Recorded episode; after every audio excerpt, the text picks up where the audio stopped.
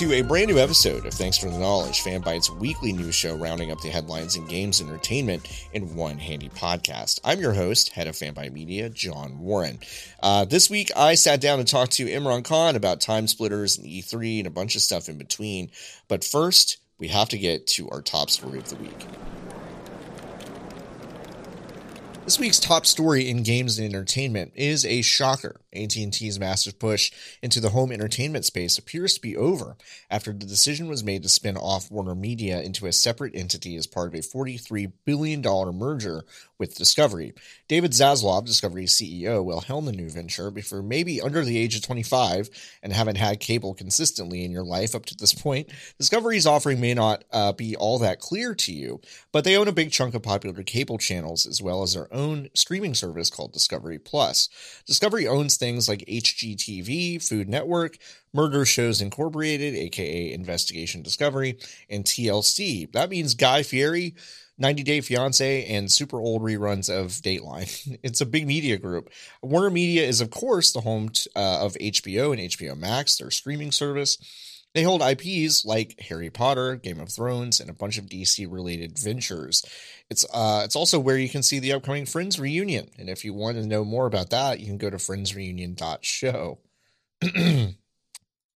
anyway. Uh, Discovery has no clear plans to get out of the 80 million homes that still pay for cable in the United States, but this merger allows them to immediately control a large portion of the streaming market right away, with HBO Max uh, currently housing properties like Friends, Adult Swim shows, and all of the aforementioned prestige and DC content. So we've covered television and film. What about DC Comics? Well, that'll now be under the new venture umbrella as well. The comics division was hit hard with layoffs last year, and we don't know yet if David Zaslav has clear clear pr- plans for the brand outside of obvious streaming and film distribution rights. So what about the news? That's right. CNN will now be under this new venture as well. For now, it seems that CNN head Jeff Zucker will remain in place and continue to run one of the biggest news organizations in the world. As for sports, Turner still owns a lot of broadcasting rights to Major League Baseball and the National Basketball Association, and since those rights are fairly lucrative for all parties, we imagine those deals will stay in place. Same for professional wrestling, with AEW Dynamite moving to TBS and a new show Fridays starting on TNT. Are you sensing a theme? Not a lot is changing, at least not right away. With a merger this size, the moving parts take a while to figure out. That isn't to say that things won't change or move or close, but for now, David Zaslav seems content to get a lay of the land before making any major moves. One move that could be coming, as many outlets are speculating, is the removal of Warner Media CEO Jason Kilar. For now, he remains with the company, but he could be preparing for an exit package since he ruffled a lot of feathers in 2020 with his rather cavalier approach to film premieres. While his approach to premiere huge films on HBO Max was amazing for the home viewer, it will likely cost Warner Brothers $1 billion or more in lost box office revenue it can't really make back on the streaming side. That forward thinking concept might cost Kilar a chance to redeem that decision under the new venture's management. Another part of this deal that might be uh, relevant to your interests is what's happening with WB Games. AT&T tried to sell off the subsidiary last year, but eventually decided to hang on to it. Now the entity is going over to the new venture, but with one little teeny tiny wrinkle. AT&T says, "quote Some of the gaming arm will stay with AT&T, and some will go to the company." End quote. In a conversation with Axios, uh, no other details were provided. This could mean, and I have to stress, could here since we don't know at all. But if AT&T decides to keep Rocksteady, for example, it would have to get the license from DC, I mean from Warner Media, the new venture, for DC content from this new entity, which could put the future of DC games made by Rocksteady in jeopardy. Now, I'm not saying that would be particularly smart for anyone involved, but Rocksteady, NetherRealm, and Avalanche are all talented studios working on big products, and they could very well stick with AT&T. We just don't know yet. The deal for the merger won't close until mid 2022, so there is a lot of time between now and then for those details to change and emerge and yada yada yada. Oddly enough, it seems like the only thing AT&T isn't sure it wants to get away from in the entertainment space is games. We'll see if they oscillate between now and when the deal closes. Either way, it's another massive, massive merger in this space, which means another player in the Netflix, Disney, and Amazon sweepstakes for who can control most of the stuff that we like to watch and play. That's not necessarily great news. Uh, I want to thank uh, Julia Alexander over at uh, IGN for always her amazing reporting in the streaming space. Uh, also, Imran Khan uh, and Variety contributed to this top story. In a week full of weird little surprises, none surprised me more than the reformation of the studio Free Radical and the return of their IP Time Splitters. Here with me to discuss that bizarre bit of news, as well as some other stuff going on in the games industry, is fanbyte.com news editor Imran Khan. Hi, I'm feeling free and radical. Wow. Uh, this was such a strange little piece of news. I think about Time Splitters a lot um, and it's it's such a weird little snapshot of the early 2000s. Can you tell us a little bit about the franchise itself, and then also how this happened? So it's a it's it goes back a lot to like 2000 or when Rare made GoldenEye, they wanted to make a GoldenEye 2, but they could not get the license because MGM was very weird about. they simply did not like GoldenEye because it is a James Bond kills thousands of people to accomplish a very menial task kind of game. And they ended up making Perfect Dark instead, which is a fantastic game. I think but much better than GoldenEye, but you know, it's not everyone agreed. And Rare ended up getting the discussions of Rare getting sold to Microsoft were around, happening around then.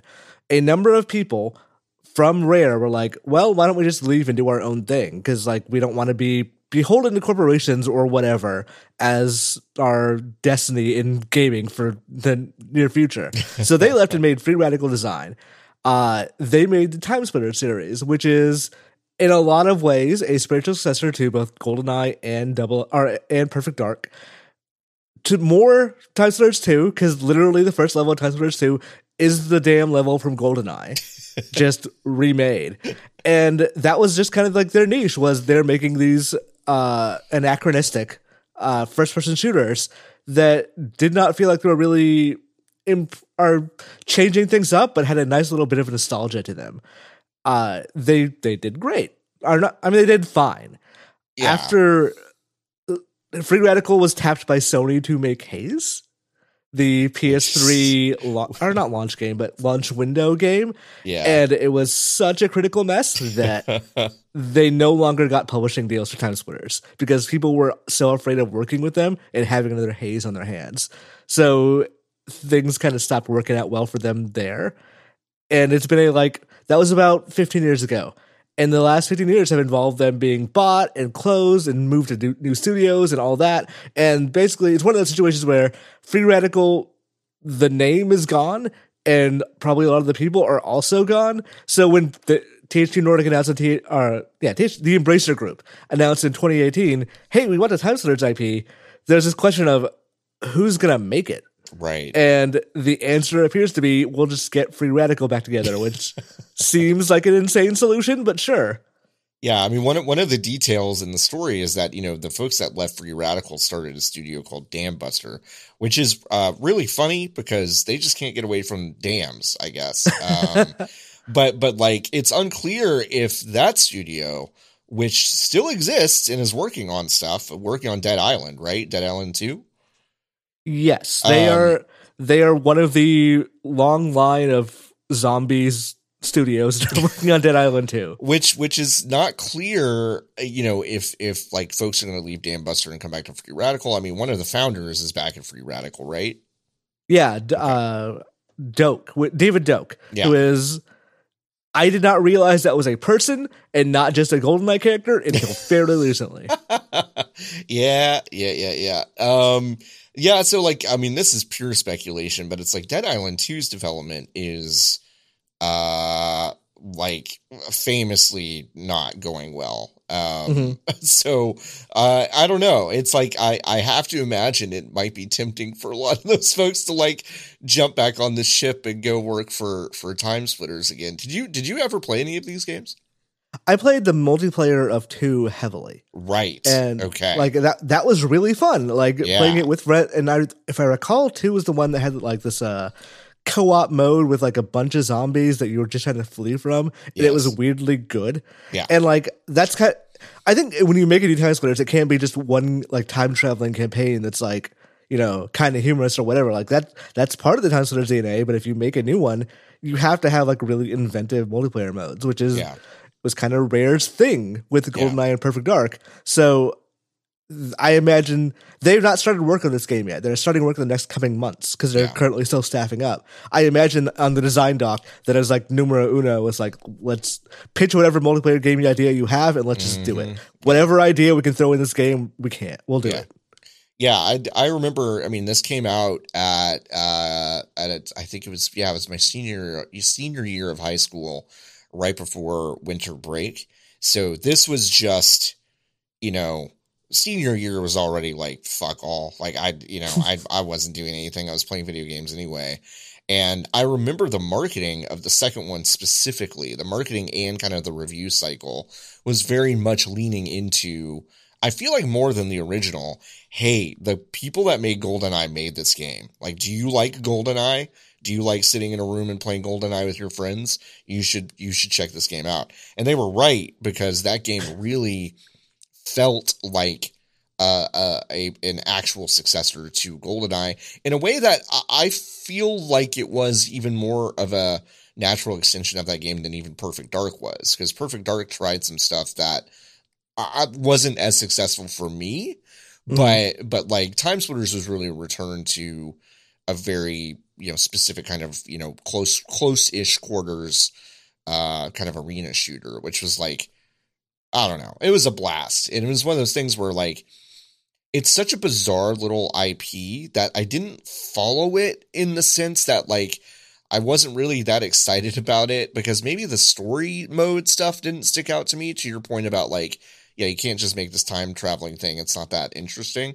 Um but yeah like I, I don't know. I, I I am super excited to see what they do.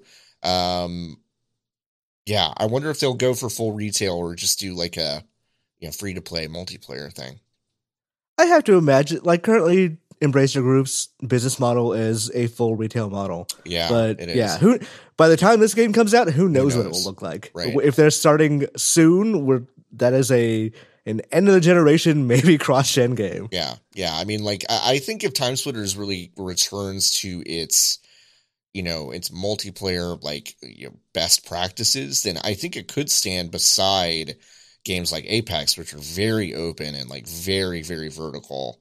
Um, and Time Splitters was a little bit less like that, but it could evolve, right? So Yeah, I'm really interested to see how how this team actually um, brings it into uh, 2020, 2023, 2024, I'm going to guess sometime, sometime around then.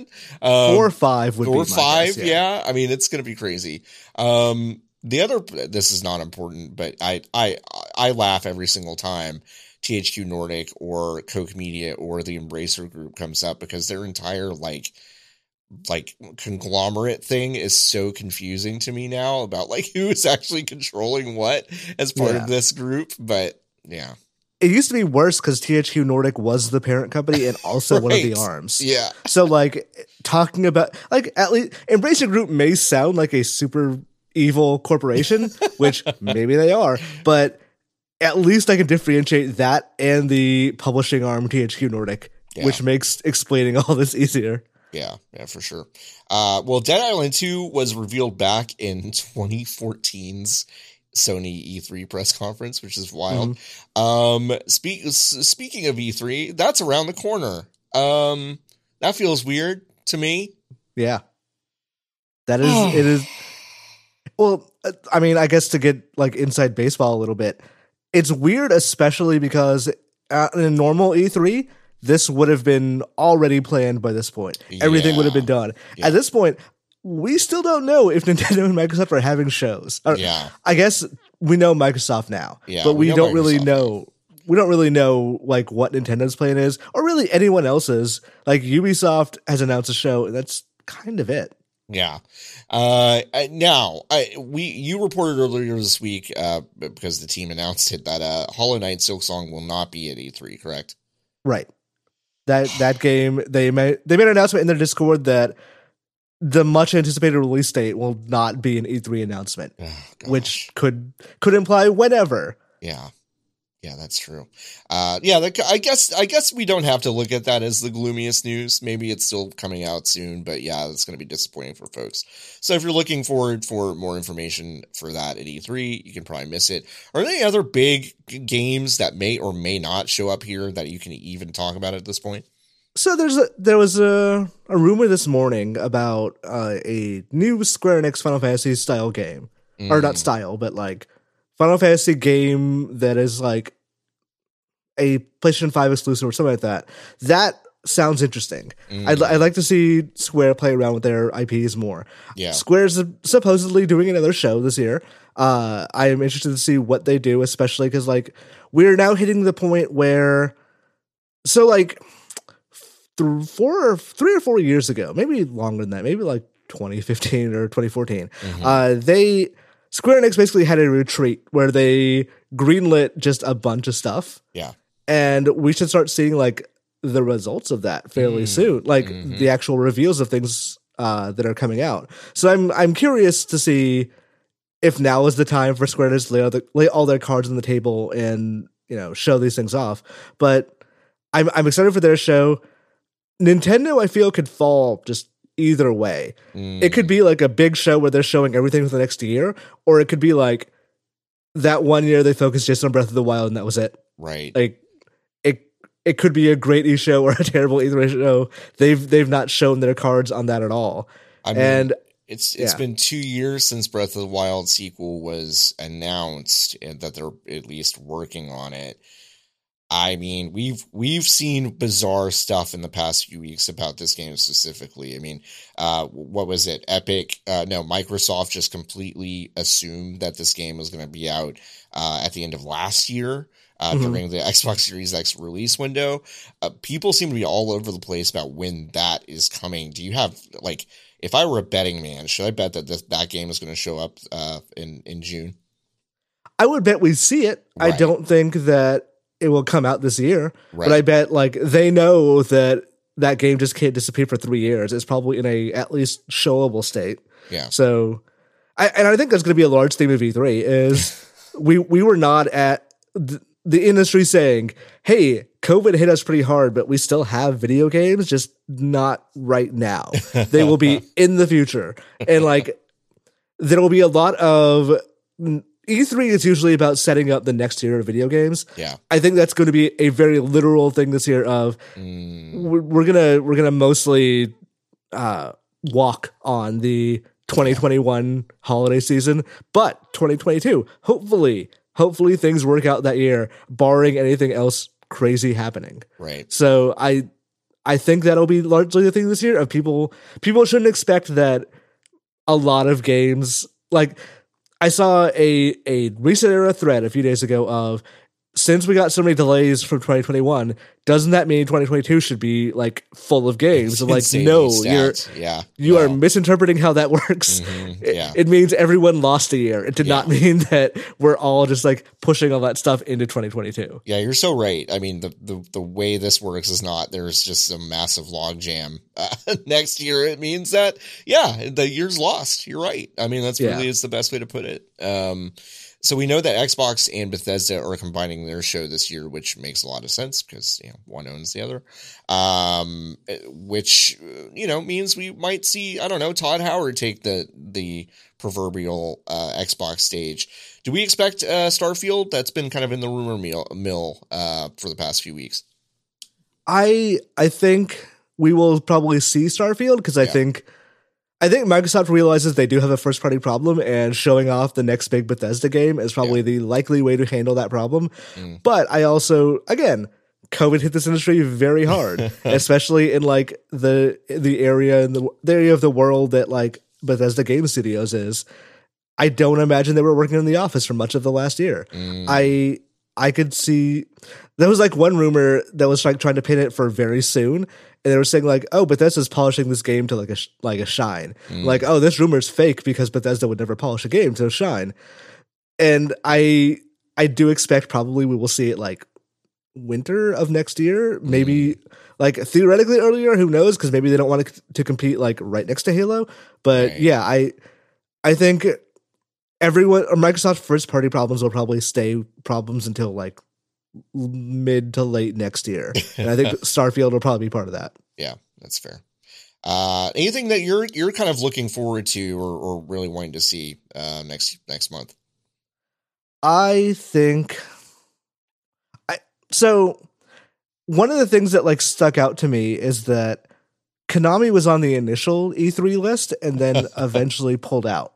Yeah. So like to me less this is less about E3 and more about what the future what post E3 is like. Sure. To me what that says is that there are games people thought they could show that are not going to be ready for E3. Yeah. So I suspect that once all like once E3 is over and like everyone isn't competing for space or whatever, Mm. that we'll start getting a nice little trickle. Maybe not like the summer games mess that was last year, but after that we'll get like actual okay, well, this wasn't ready to show, but now we have some actual announcements to like put out there. And I imagine that'll come from a lot of different companies.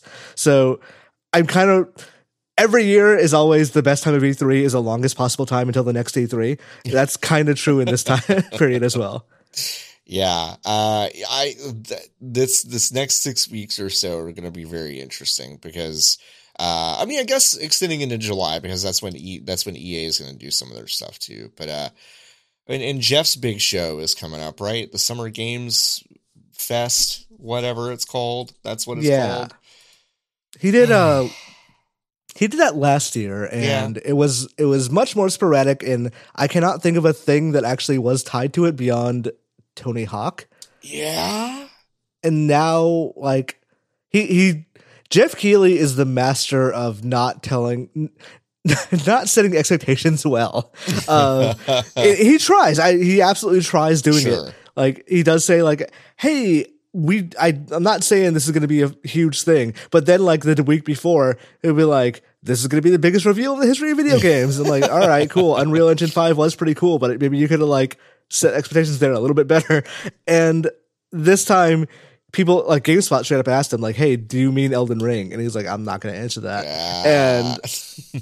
like maybe just, I understand why you couldn't answer that, but set expectations on that because Elden Ring people, I can tell you from experience, do not handle disappointment well. no, so they don't. we'll we'll see if we get to the end of July and he's like, ah, I didn't mean Elden Ring. I never said it was going to be Elden Ring. I mean, even the crumbs that Elden Ring people get, they just seem to uh, hugely disappoint them. So yeah, it's, Yeah. uh, it's a slippery slope. Um, yeah. So I, I, listen, I could tell you right now, Imran, that we should stick to video games, but I do have one question for you, and it involves a lot of stuff that like we talk about here at the website, and I know you feel passionately about it. Um, a lot of times when something happens in the world and folks like us, us want to point uh, point to it and say, hey, you should pay attention to this and help, uh, you know, actually change the way uh, history is unfolding, especially when there are uh, atrocities and injustices happening in the world, like there are in uh, Gaza and the West Bank right now. Uh, a lot of people tell us to stick to video games and tell other writers to stick to sports or stick to their beat or whatever. I know you feel a certain way about that. Like, I, that seems to be one of those things that, you know, we're constantly having to hear, and I usually kind of ignore that shit because it really bothers me. But why why should we not stick to our own shit? I mean, like, d- does anyone have a point about this?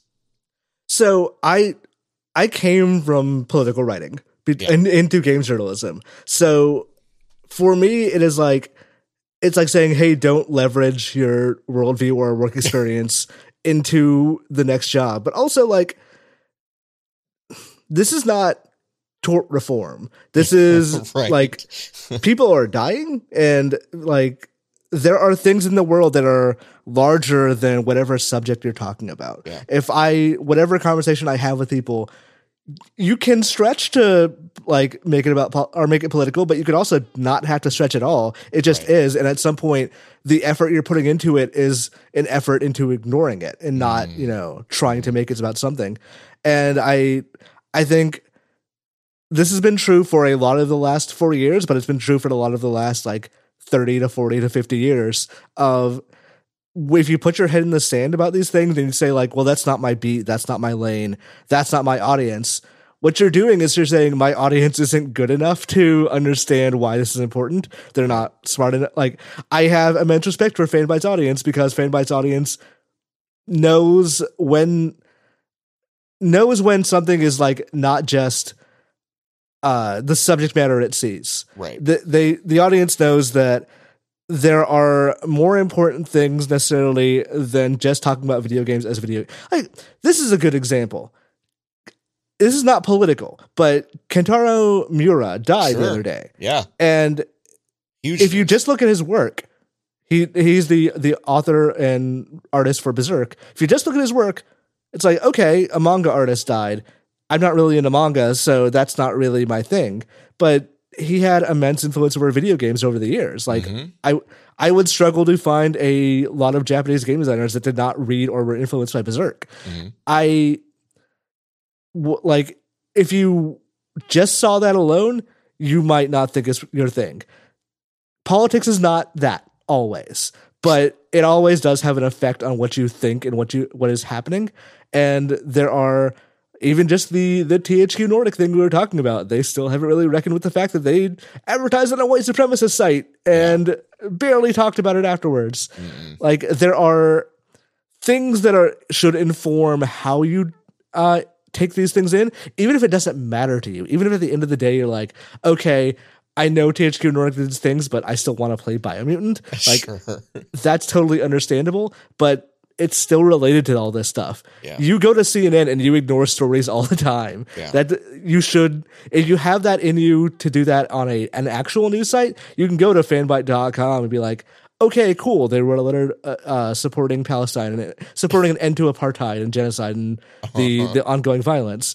And be like, "That's not really for me, but I understand that they did that." Right. So Yeah. yeah. So when people tell me to like tell me or us or game journalists in general to like not or stay in a lane or talk about it, it's like my lane is way wider than you think. I mean, I it's one of those things where uh, you know subject matter for things that don't matter, like like I don't know wrestling or sports or whatever. It's like people have multiple interests, and it's such a bizarre thing to assume that that doesn't extend to things that are happening in the world, which is like I, I don't know, so strange to me. So when I see people um, you know, begging, I mean, really pleading with people in this industry to really stay in a specific lane. It it it makes me sad, honestly, because I- think in too much to your point, I think like our audience, I think the audience of a lot of other games websites out there, especially ones that that also spoke up this week about this stuff. Um they they they contain these multitudes. Like th- these audiences actually do care about this stuff. And also this is what we care about too. And like we put our own souls into this work. I mean, I know that sounds cheesy, but it's like there are little chunks of ourselves in the work that we do. And it, if it's about, uh, I don't know, a needle punctured Reese's peanut butter cup or uh, Berserk or um, I, uh, the next big video game coming out or about what's happening in the world, like that stuff is ours. And Yeah. as long as you're on the site and you're listening to us, like you have to kind of deal with there are these little chunks of us in the stuff. And if you don't like that, that's cool. But like you, you know, go somewhere else. Like frankly, I think yeah, I think everyone has the right to compartmentalize for themselves of like I I do want to come to a video game site and only read video game stuff. Do Yeah. that. Yeah. only read the That's video fine. game stuff Only if you read want the video to. game stuff. Yeah, I mean, Yeah. I don't know. Like my wife will go on Facebook and be like, "God, a lot of bummers, a lot of you know, just a lot of bummers." I'm like, "Hide the bummers, like, but don't tell me about the bummers. Don't tell them about the bummers. Like, you just have to let them live. You know? I don't know. Like compartmentalize if you want to, but you don't have any right to tell anyone to compartmentalize I- for themselves. A hundred percent. So yeah, uh, yeah, uh, we're on the same page there. If you are listening to this show, the day it airs, which is Friday, uh, tomorrow, uh, the twenty second, uh, Fanbyte is having a twelve hour stream uh, for the Palestine Children's Relief Fund, uh, ten a.m. Pacific to 12, uh, 10 uh, p.m. Pacific. You can join us over at twitch.tv slash fanbyte. If you want to give directly, you can't join the stream for whatever reason. You can go to fundbyte, F U N D B Y T E dot stream, uh, and do that. We uh, helped the uh, Palestine Palestine Children's Relief Fund actually get on Tiltify, which is rad. So, um, yeah, please, please, please hang out with us. Uh, and we'll leave that link up, I think, for a while. So if you're listening to this next week, you missed it, you'll still be able to go to that link and uh, donate. So, uh, Imran, thank you so much for hanging out, talking about E3 and time splitters and yeah. Thank you for having me. Yeah, of course.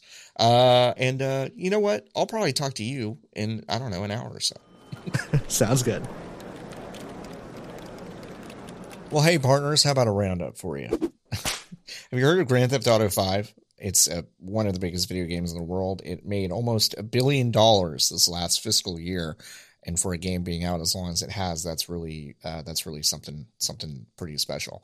Uh, the game is coming to Xbox Series X and S as well as PlayStation Five on November 11th. Uh, Take Two announced a bunch of stuff, including updates to Grand Theft Auto Online and Red Dead Online this summer. Uh, they also hinted that there will be some sort of Grand Theft Auto 3 celebration because that game has been out for 20 years. That's right.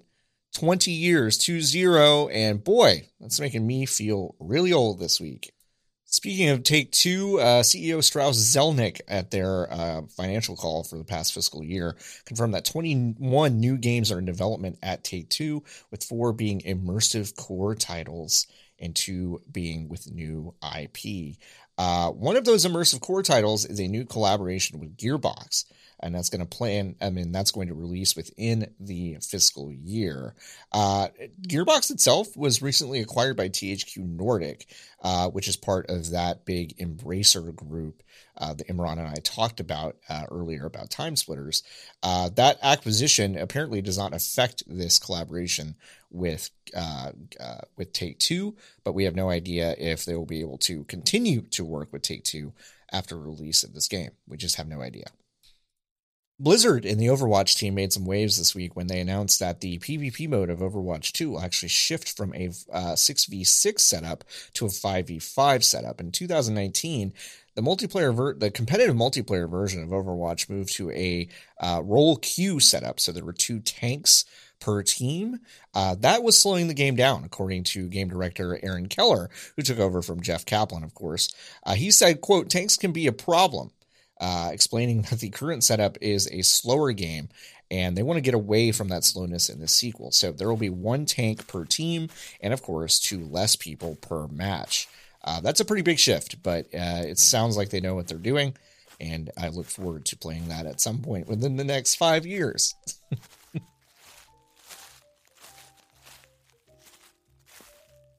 That's going to do it for this week's episode. I want to thank my guest, Imran Khan, for stopping by and dropping some very interesting knowledge about video games, about the world around us, about a lot of things. Imran's a, a delight to talk to always.